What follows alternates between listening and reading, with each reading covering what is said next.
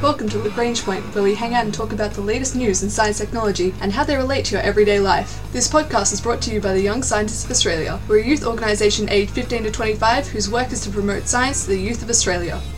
This week we found out how he's tackling some of the big challenges involving feeding the planet. Now, when you live in a desert, making the most of what you have around you is quite important, especially if you want to feed your small country. And that's what just one country is doing. They're using science to solve this problem. Plus, biofuels, how we can make them more efficient and where we should really grow them. Plus, how we can make the most of coffee and turn it into something that everyone can enjoy. Now, now as previously established, Lauren, you, you don't drink particularly a lot of coffee. I hate the taste of it. I mean, I would love the caffeine, but I just can't get past that taste. Well, how do you how do you, what's your source of caffeine now? Do you eat um, drink tea? Do you eat certain types of food? Maybe energy bars? Um, actually, tea and energy drinks, which I know are very harmful, and I am so ashamed of myself. But sometimes I just need that extra kick. Well, you know, it's interesting because some people do not very much like the taste of coffee at all. And many people actually view coffee as an acquired taste or something that they just can't stomach. Other people sweeten it beyond belief. Other people add cream to the top of it to make it a bit more palatable. Um, but a, uh, a nutritionist and scientist by the name of Dan Perlman and Casey Hayes have basically teamed up to come up with a new way to make coffee a bit more accessible to the masses who may not want to drink 300 cups of coffee like a coffee Bora Bear Be- Beatles or you know university students. So you know when when you when you roast green coffee beans, you actually enhance the, the flavor as well as some of the health benefits for it. Now there's a lot of different nutritional studies about what's good for you, what's bad for you, what's not, what's and, and I don't want to get into the science of that. There is a lot of poorly done science with studies that say this week this is good for you, this week this is bad for you. I don't want to enter that debate. There's a lot of weird, unreputable science going on there. But what we do know is that when you actually roast coffee, um, there is one of the theories is that there's a natural chemical compound called chlorogenic acid (CGA), which is an antioxidant, which has been shown to be beneficial in modulating sugar metabolism, controlling blood pressure, and, and having some relationship with our uh, ability to respond positively to heart disease and fight off cancer. Now we know that CGA can have that effect. Now the connection between CGA and coffee is varied, and we're not sure how much coffee is actually related to doing that. But we know that sometimes CGA can help us in that area as an antioxidant. Not saying that coffee is a miracle worker, but it it seems to have a positive impact, not who knows how big. But the problem is, if you don't like coffee, like Lauren, how do you get that positive benefit from the CGA?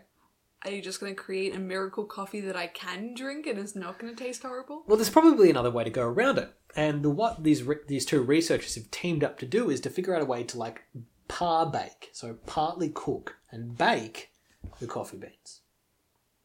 So how do you par bake? You just cook it at a lower temperature, or Well, they it for took less they, time? they or- cook it. They when you normally roast coffee, you roast it for about ten to fifteen minutes at four hundred degrees Fahrenheit.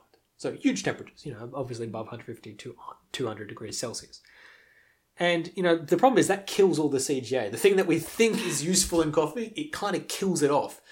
But if you lower the temperature down and bake it for less time, you actually improve the concentration, and you you basically keep it at its natural levels. Which you know it's not nice to just chew on a raw coffee bean, but mm-hmm. it's kind of closer to that levels than after you cook it and turn it into a drink. Mm-hmm.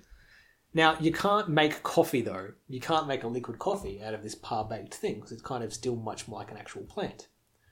But what we can do is just exactly what we do to lots of other actual plants, and that's grind them into a flour base. So coffee flour. Yes. So by combining this with other natural flours, you can actually make a blended coffee flour. Oh no, this means coffee's going to be everywhere. That means you can bake coffee snacks, coffee cake without not just adding coffee into it. No, no, no. The flour itself is a mixture of normal flour and coffee. I won't be able to escape it anymore. And basically, what it is, you get a wheat coloured flour, but it has a bit more of a nutty and a very mild coffee taste into it. So it's not like you're drinking a cup of coffee, it just has a very subtle hint from it. And there's but, more CGA in it than usual? Correct. So the CGA now, the thing that we think is useful in coffee, is actually kept preserved and then you can eat it in a way that's both A, useful for you and also tasty.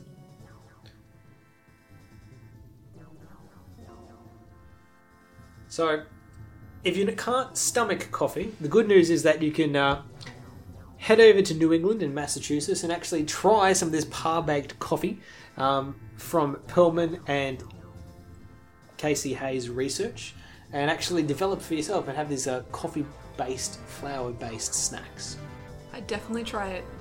Well, got to be better than drinking enormous amounts of tea and energy drinks.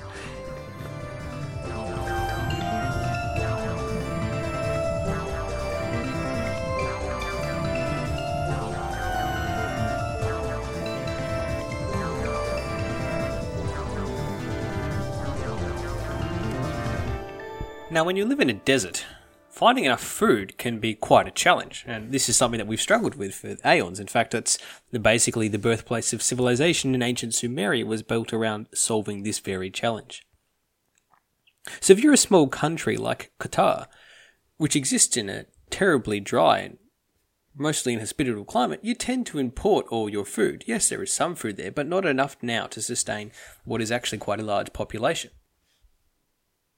So, in an ambitious plan, the government of Qatar has made a national food security program, which basically is aiming to meet a way to produce basically all their own food inside Qatar in a sustainable way. And effectively, this kind of means you have to grow it without soil or nu- nutrient based soil, which eliminates traditional farming. But what it doesn't eliminate is the area of hydroponics. Now, you may have heard of the term hydroponics and you may have heard about all the mis- misnomers or what it's often used for, either for NASA or occasionally with reference to the production of illegal drug labs.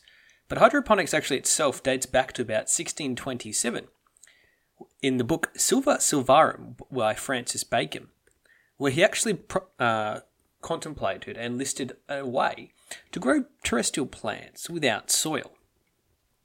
And this was basically done using a water culture. Later through the years, particularly over through to the 1850s and 60s, uh, this became to be developed into an actual soilless cultivation method, which is more in line with what we now know as hydroponics today. And in the 1930s, universities such as the University of California at Berkeley began to really heavily promote this, as both the aquaculture and hydro- hydroponics. Whilst, whilst hydroponics, you know, does have a fancy Greek name, it's not actually an ancient word. It's one that we've recently invented ourselves.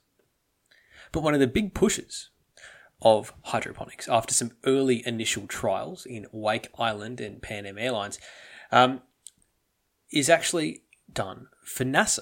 Because, of course, when you want to feed astronauts, you may need to feed them when they're on their own deep in space.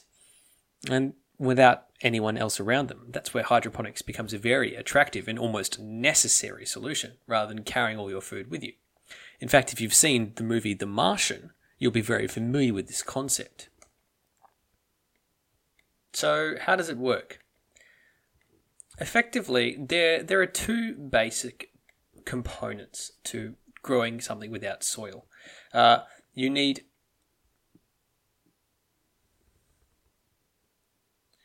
you either basically need to try and do it in water, in a solution of some kind, which has all the nutrients in it, or you try and do it without it, um, with kind of basically airflow uh, and some rocks and stuff underneath it to sort of hold some nutrients there in kind of a substrate.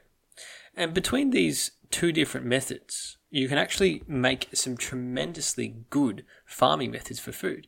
Uh, NASA's been doing this for many years, growing things like lettuce, tomatoes, onions, and various other foods.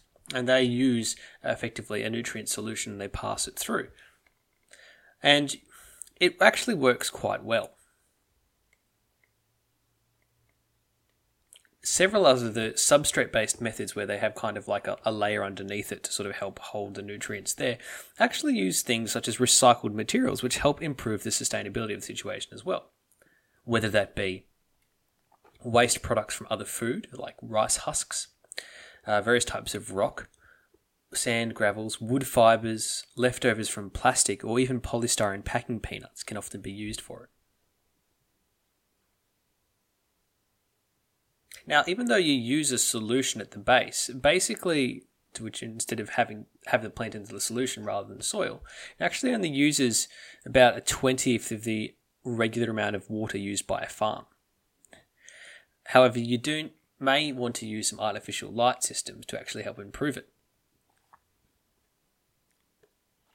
But recent research from the Malaysia University of Science and Technology has actually highlighted a, a, new method to basically have vertical, vertical so- and horizontal soilless gardens, which could be used to increase normal yields from these kind of crops for about 100 times. And you can basically grow substantially more food than you would need on the traditional land area, plus using a lot less water. And so if you're in a desert like Qatar, it's pretty much ideal. So what you do is you pretty much really tightly control and engineer these plants, sometimes tending via robots or tightly controlled watering systems, where you provide them the exact amounts of light, gas, and nutrients, uh, and which means they don't need to be treated with fertilizers or pesticides or weedicides and other side harsh chemicals. And they basically are almost all identical and visibly and seem cleaner and more richer in nutrient content because you've precisely grown them and they don't use anywhere near as much water. But it does have a large, large overhead to set up.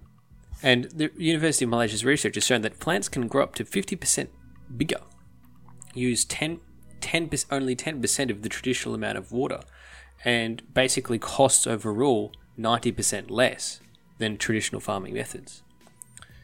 Really, the only reason why you wouldn't do it is the exorbitant cost to set up originally.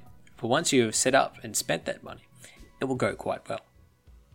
So if you're Qatar, or anywhere really in a desert, and struggling with the concept of feeding yourself, or maybe even in space, hydroponics and the various variations on it are probably your best bet to ensuring that you have enough food to survive and doing so sustainably.